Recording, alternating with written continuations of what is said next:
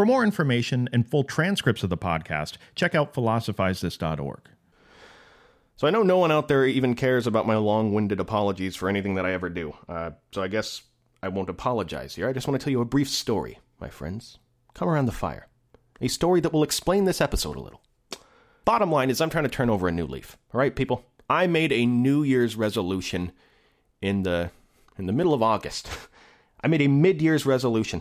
My resolution was that I care about you guys. And because of that, I wanted to release a new episode of this show each and every week. Every week for the rest of the year, without exception. I want you guys to have stuff from this show to listen to every week. Now, that said, I released the last episode of this show 6 days ago, and literally the rest of that evening and every day since then, I have been working on the episode that I wanted to release today. It's a fantastic episode. It's on Kant, Hegel, and Schleiermacher. Their differing opinions on the philosophy of religion, the moral law, whether a moral order is imbued into the cosmos or not, whether we can even know that. It's one of my favorite episodes I've ever done. The only problem is it's 85% done. So I had a choice at that point. I could release nothing today and give you that episode a few days later. Or I could at least give you something today and not fail miserably at my mid-year's resolution. A couple ideas. A friend of mine said I should do a best of show. Do a best of show. Do it. Not a fan of that idea, personally. I don't think many of you guys would be either. I mean, I've been doing this podcast for 2.5 years, and there's only 70-something episodes? I'm more in the business of quality over quantity. And how pretentious, by the way, would it be for me to make the claim that I know what the best moments of the show are? If I ever actually do that, I will punch myself in the face. Just remind me over Twitter, of course. That said, what I can do, a better idea in my opinion, to tide you over until the next episode comes out in a few days, is to sort of cultivate a few moments from the show that are not necessarily the best ever, but extremely useful moments when it comes to understanding this next episode that's notoriously difficult to get a handle on. It's kind of the reason it's only 85% done despite the work that I put into it. So no apologies from me right now. I'm not apologizing for anything. I'm just explaining to you guys what's going on. Instead of what typically happens, you guys just get left in the dark wondering where the new episode is, and you just got to wait for it for a few days. At least to get something. A something that's another exposure to some big ideas that will make the next episode that much more fun for you. That said, today I'd like to present to you two very important segments from the show. One is from the episode on belief, another is from the episode What is Enlightenment? I hope you guys enjoy, and I'll see you very soon. So, the very best episodes of the Philosophize This podcast, at least in my opinion, are the ones that correspond with some event that's going on in my personal life that week. My research for the show quickly goes beyond just reading a bunch of dry philosophy books. I don't just get a handful of books, lock myself in the nearest closet with a flashlight, and emerge in a couple days with a brand new podcast episode. No, usually I read what I need to read, and then I like to mull it over for a little while. I like to go on walks or hikes thinking about it. I like to arrive at a few core questions that I can address in that show for that week. And when I arrive at those questions, the first thing I do, because I'm a tremendously annoying person outside of the podcast, is I begin to subject everybody around me to those questions. Anybody that seems even remotely interested in what we're talking about for that week, I start to ask them what they think about it. It helps me arrive at a more unbiased, vibrant, multicultural account of what we're talking about. And the big question for this week, it was a very difficult week for this, the question was, why do you believe what you believe? How do you justify believing in what you believe in? Now you can imagine the kind of reception I get asking people this stuff, Why do people get so uncomfortable when you ask them to explain why they believe what they believe? For a long time, I was confused by this. I didn't know why. And look, I just want to make it clear. I'm not being aggressive in these conversations. I'm not trying to change what people believe. They actually don't have a problem most of the time. It's just on certain issues, they have a very uncomfortable ambiance about them when it comes to explaining why they believe what they believe. And then I realized something. I am fighting a losing battle here against society. When it comes to what people believe about stuff, at least in modern-day American society, we're not supposed to ask people why they believe certain things that they believe. It's actually an incredible double standard. There's certain beliefs we're supposed to ridicule relentlessly. If someone is a racist, you're supposed to vilify them, just lambaste them in public. You're supposed to hang them up in the town center in one of those village idiot wooden things. if someone's a communist, you're supposed to show them the error of their ways. You're supposed to convince them of the superiority of capitalism and a representative republic and democracy. But when it comes to other beliefs that are actually incredibly similar to those, if you think about it, we're not supposed to ask people why they believe what they believe. Social conventions have created this sort of protective cocoon for people on certain issues where they don't really need to step outside of what's comfortable for them to explain. Well, just for today's episode, just for the next 30 to 40 minutes, let's step out of that protective cocoon. Let's transform into a butterfly. Just for the show today, let's examine our beliefs, find out how we justify them, and then at the end of the show, if you're uncomfortable, you can go right back into that cocoon. It's not going anywhere. What do you guys say? All right. Now, earlier in the week, I was having an absolutely perfect conversation for this very topic. I was talking to a friend of mine. This guy believes in ghosts. All right. Now, I want to come back to this guy, but first I want to unpack the idea of belief a little bit, because what I think we'll all realize soon, and it's something that Voltaire definitely would have agreed with, is that this strange condition that we're born into, this crazy carnival ride that we're on that we call life, when it comes to belief, it all begins to look like a really sick joke that something's playing on us, you know? And let me explain why. When we're born into the world, we're born into a very strange condition. There you go. I'm repeating myself again. When it comes to arriving at beliefs about stuff, there are two giant things that are in our way. Two giant things about this condition that we find ourselves in that make believing in anything a very complicated task. The first thing, a very important thing, is that certainty, for all intents and purposes, is impossible. In fact, we can't even be certain about the fact that certainty is impossible. You know, that's the great paradox of skepticism. But if certainty is possible, it seems very clear that finding it through all these various handicaps that we have, our senses and our feeble human brains, it seems like that's a wild goose chase. Now, Voltaire had a famous quote. He said, "Doubt is an unpleasant condition, but certainty is absurd." This was a fanfare of the Enlightenment period, but it was Voltaire who said it initially. Now, what Voltaire and many of the Enlightenment thinkers are getting at here is that you don't know anything for certain. Okay, you may think that you know things for certain, but you don't. You may have a very strong belief about something, and that belief may be backed up by very, very strong evidence that constantly supports it, and that could be constantly reinforced by your experience and the world that you live in. And you still don't know that thing for certain, okay? For example, let's take one of the most seemingly obvious things that exists in the world, at least to me, the physical world, okay? I look around me right now, and it seems like all of this stuff exists. It seems like this table exists, that the rug exists, that humans exist all around me that I'm actually talking to. To me, it seems clear, based on my experience, that I'm not just suspended in blackness right now talking to myself. But do I know for certain that all of this stuff exists? On that same note, do I know for certain that I exist? Do I know for certain that I'm a thinking thing, like Descartes said? You know, his famous cogito ergo sum, I think, therefore I am. The clear and distinct idea that he starts all of his, you know, QED stuff from is, I am a thinking thing. I exist. But is that for certain? Well, a lot of people would argue no. They point to the famous Cartesian circle, the idea that his clear and distinct ideas could have been deceived from the very beginning. So Descartes really doesn't know anything for certain. So if we don't know anything for certain, what does all of this mean? You know, what are the implications of this if that is true? Well, here it is. To believe in anything, to claim to know anything, no matter the amount of empirical data or reasoning that's at your disposal, is a leap of faith.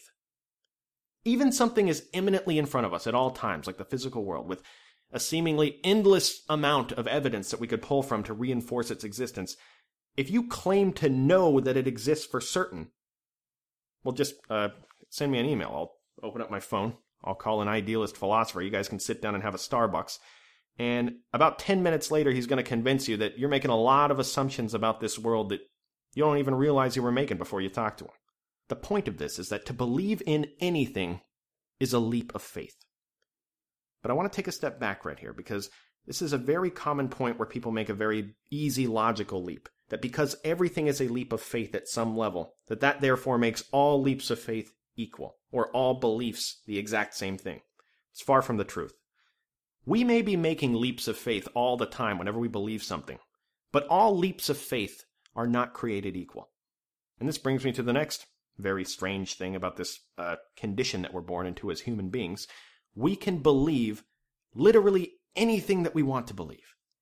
Just think about that. Consider that we can believe anything. And what I mean by that is what you believe has absolutely nothing to do with how true it is. Now, this is something that's very obvious to some people and not so obvious to other people. Other people think, well, no, I believe in things and all humans believe in things because they think it's the truth, right? There's no other reason why people believe things.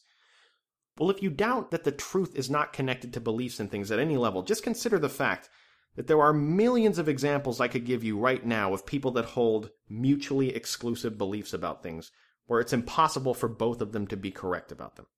In fact, consider the fact that some people believe in ghosts, okay? Now I'm going to come back to that conversation I had earlier in the week with my friend. He was telling me about the most recent installment in the horror movie genre. It's called Annabelle. I saw the movie. It's the movie about the creepy doll that is possessed by a demon. Okay? And for future listeners, I'm sorry if this dates the show. I'm sorry if this example is not relevant to you. But it's the same generic story of, you know, there's an attractive young couple. They get some new material possession that unfortunately gets claimed by Satan's henchmen or some other demon entity. I'm almost positive, no matter how far in the future you're listening to this, there's going to be some new movie that is still appealing to these fears that people have. So just replace Annabelle with whatever movie is prevalent during your time period. But what this guy was doing is he was telling me about the doll from Annabelle apparently is based on actual events.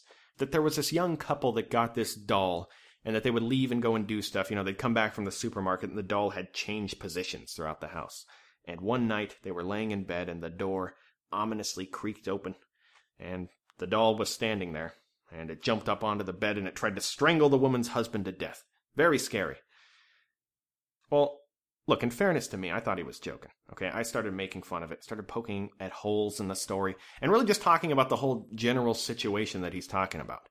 Just that there exists an underworld where demons are holding human souls captive, and that one of the lords of this underworld decides to take a liking to this young, attractive couple's baby. He wants her soul for all of eternity. So his best plan is to take control of this creepy-looking doll and just mess with them for weeks, because he doesn't actually just take her soul, you know? He spends weeks upon weeks just flicking the lights on and off, moving curtains in the corner just to mess with them, putting the doll in random places when they leave the house, opening doors when no one's around just for the camera to see. This is what the demon spends his time doing. This is what one of the lords of the underworld is doing with his time. And look, really, I mean, don't get me wrong. I'm completely open to the idea of all this stuff existing. I'm an agnostic when it comes to demons and ghosts and evil spirits, at least at this point in my life. It certainly would make the world a much more interesting place. But in the context of this conversation, I try to make people laugh. And when I pointed this stuff out, the guy just looks at me and goes, whoa, wait. You don't believe that this happened? What? Why don't you believe that this happened? Now, although I'm an agnostic on the issue, I've heard people that believe in the exact opposite of this guy all throughout my life. They say ghosts definitely do not exist, all right? They'll say, we live in the smartphone age. Everybody has a camera sitting right in their back pocket. If these things truly are as prevalent as these people say, why wouldn't somebody have gotten one on camera? You know, where's the video evidence? When they're asked to explain why so many people claim to have these experiences, they say these people are nothing more than superstitious people with a confirmation bias. They say that they've been told from a very early age that they have a spirit or a soul. Maybe their mother tells them a story about a time when she was young and she saw her mother at the foot of her bed. This concept of souls in a spirit realm existing is constantly reinforced in their head. So when they're told about demons existing, or about a ghost haunting a certain property line in, you know, downtown Philadelphia, the idea of that happening is not that outside of what they've been told is acceptable to believe, so they just believe it. One of the common arguments against it is, you know, if you told these same people that there were goblins sitting up in the trees constantly watching them, they would never believe you.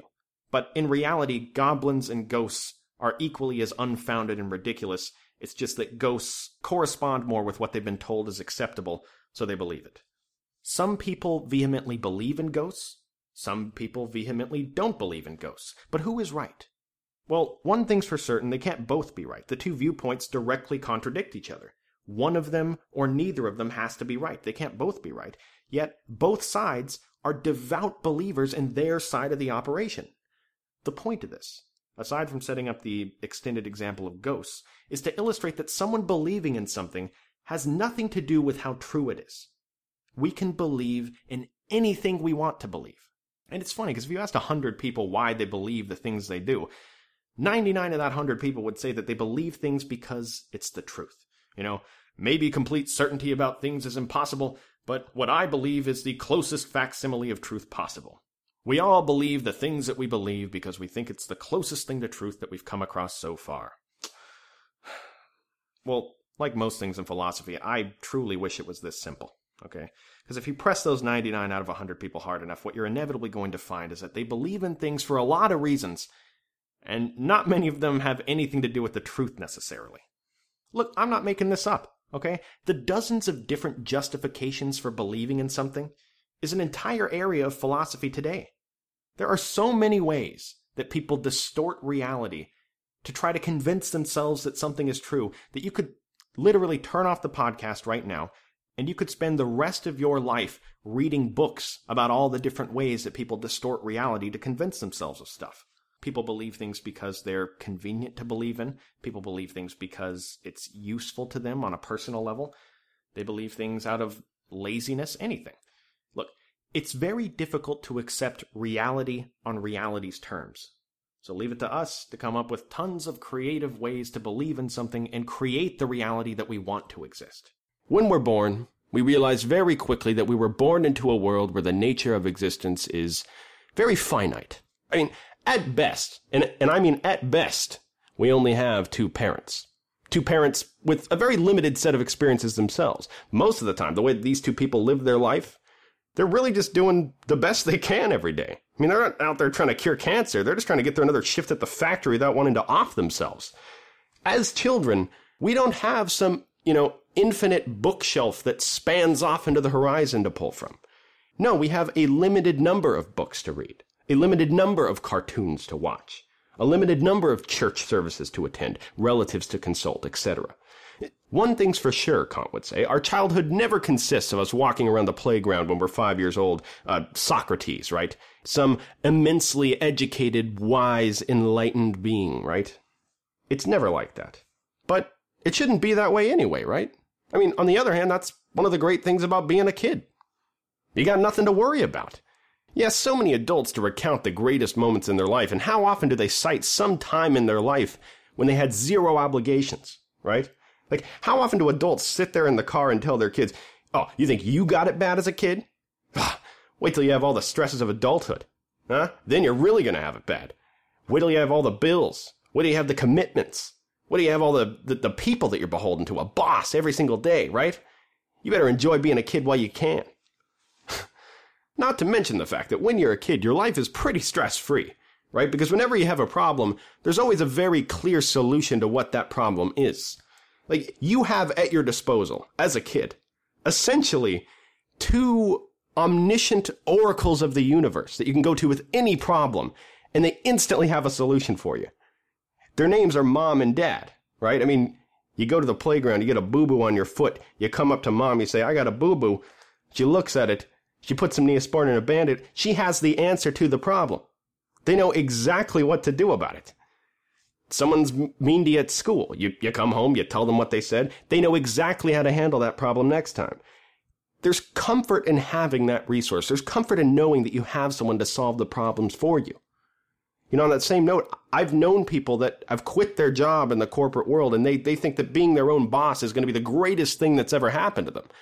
But the flip side of that is when you're your own boss, when there's a big problem that comes up, you're the only guy that can make that decision. You're the person that decides whether that problem sinks or swims.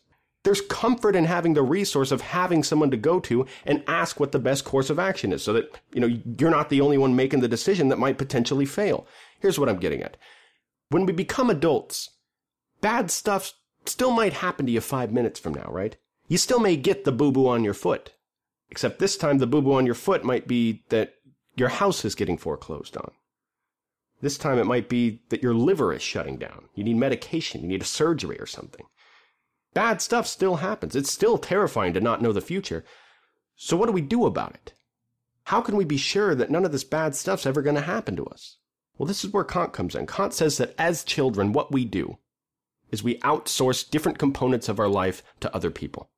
We need to, by means of necessity. I mean, literally, when we get a boo-boo on our foot, we've never had that problem before. It's one of the worst things that has ever happened to us. We don't know what to do. We outsource the solution to the problem to somebody else, our parents. But we become dependent on this process. We become dependent on not thinking for ourselves. It feels good. It feels so good, Kant says, that we extend this way of doing business into adulthood. I mean, think about it. There's no rite of passage between childhood and adulthood, right? I mean, there's no magic ceremony that takes place where we go from not capable of thinking for ourselves to capable of thinking for ourselves. No, we just live one continuous existence. So at what point do we make the decision to start thinking for ourselves and not just do the best imitation of whatever our parents or the people around us are doing? When Kant says enlightenment is man's emergence from his self-incurred immaturity, what he's saying is that most people find so much comfort and ease in this lifestyle of outsourcing your thoughts on everything to the people around you during childhood, that they just never stop doing it. They turn 18 and they find a college professor to think for them. They turn 21 and they find charismatic radio personalities. They turn 40 and they find hacky cable news commentators. They live their lives seeing themselves as autonomous adults, but just think of what they're doing here. Think about it. They're outsourcing their entire life to other people. Kant says, quote, "It's so easy to be immature. If I have a book to serve as my understanding, a pastor to serve as my conscience, a physician to determine my diet for me, and so on, I need not exert myself at all. I need not think. If only I can pay, others will readily undertake the irksome work for me." End quote. Just listen to the first line of that. It's so easy to be immature, right? It's easy. It's so easy to find, to go down to Barnes & Noble and find a single book on a subject. Memorize a few taglines, a few insights from it, and then whenever the topic comes up in conversation, you just parrot whatever this author said and you pass it off as your own thoughts. It's so easy to outsource your understanding to people. Now, on that same note, it's so easy to just, go to church on Sunday, memorize a few taglines and insights from what a pastor told you is the correct way to act, and then whenever you're faced with a moral dilemma or a difficult choice to make about what the right decision is, you just parrot whatever the pastor said on Sunday and you pass it off as your own decision. It's so easy to outsource your conscience in this way. The nutrition example. It's so easy to find a nutrition guru, right? Find some website that tells you everything you're doing wrong with your diet. They lay out exactly what you should eat at exactly this time, and this is why you're feeling lethargic right now, and this is why you have energy at this time. And whenever someone asks you for diet advice, you just parrot whatever that nutrition guru guy said on the internet. What I'm saying is, it's so easy to outsource every element of your life and allow someone else to think for you. Kant talks about how funny this contradiction is. People claim to love this idea of freedom. They claim to love this idea of truly being able to exercise their ability to choose, Kant says, to have a say in the matter. But how many of us just find someone else to outsource our thinking to and then wash our hands of the process of ever using our brains to think? Kant says that people love to talk about it. People love to talk about how much they love freedom. But this immaturity, this extension of their childhood, this looking to others for your own thoughts, it's a cage that we trap ourselves in. It's a self-imposed cage. It's a cage where you never think for yourself, where you're constantly at the mercy of whatever people you arbitrarily decided to believe at the time. And it's crazy because it comes down to complete randomness sometimes, right? Like you're walking through Barnes & Noble and that happened to be the book that was right there on the table. That happened to be the nutrition website that came up in your search engine results. That happened to be the church that was the closest to your house. It's a self-incurred cage of immaturity that we put ourselves in. Now, there's good news to this. All right, if this is getting depressing, there's good news. The key to that cage, right now, is hanging around your neck. The key out of this cage is around everyone's neck, but they don't use it. They choose not to. And Kant says it's not a death sentence, right? It's not like we stay in this self-incurred state of immaturity because we're somehow incapable of getting out of it. It's not that people are too stupid to get out of it. It's not a lack of understanding of how to get out of it. But Kant says the reason why they don't is always one of two things. The first one is that they're comfortable where they're at. Remember, he said it in the first quote. It's so easy to be immature. So what inevitably happens is people take the key from around their neck in this cage. They leave the cage for a while, and they just can't handle it. It's too much. Kant says they start thinking for themselves for the first time, and it's like they're using this muscle that they've never used before. It's incredibly uncomfortable. It's atrophied. They've never used this part of their brain before. Reminds me of Plato's allegory of the cave, but it's kind of like that scene out of The Matrix, right? When Neo first emerges into the real world and he's opening his eyes for the first time, he's asking Morpheus, "Why do my eyes hurt?" "You've never used them before, Neo." I'm paraphrasing there, but you get what I'm saying. Kant says that what happens is people usually, just out of laziness, retreat back into the cage, letting other people think for them, because it's so comfortable. It's so much more difficult to think for yourself. There's so many incredible quotes that he gives in his response to Zollner. He said, quote, "It is because of laziness and cowardice that so great a part of humankind, after nature has long since emancipated them from other people's direction, nevertheless gladly remains minors, for it is so comfortable to be a minor. He has even grown fond of it." End quote. Now, as you probably heard in the quote that I just read, the second reason Kant gives for why people keep themselves in this cage is cowardice. They lack the courage to ever stand up and use their intellect. Now, at first glance, this may seem strange. Like, they lack the courage? It seems counterintuitive. Like, why would someone lack the courage to use their brain as much as they can? Why would it be scary to use your brain? At first, I didn't get it, at least. Well, think back to why Kant thinks we started thinking this way in the first place.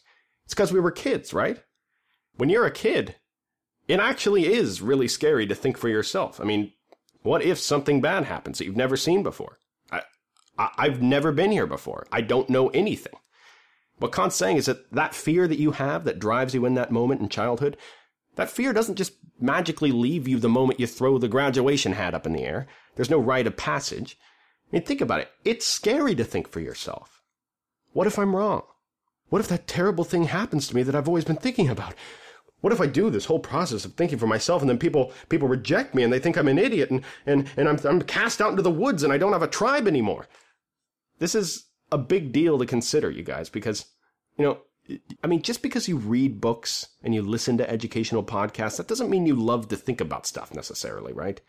I'm sure we all know someone like this. You could just be reading books to have thoughts to recite when someone asks you a question. That's not you loving to think about stuff. That's fueled by insecurity. Oh my God, what if somebody asks me a question and I don't have an answer to it? Oh, I better listen to these podcasts and get an answer to it. That's fear driving you. But Kant says we can't let this fear of failure or negative judgment or anything enslave us for our entire lives. There's far too much at stake. Kant has some words for somebody that might be in this place that can't muster the courage to take the leap to think for themselves. He says, quote, "The danger is not, in fact, so great, for by a few falls they would eventually learn to walk. But an example of this kind makes them timid and usually frightens them away from any further attempt." End quote.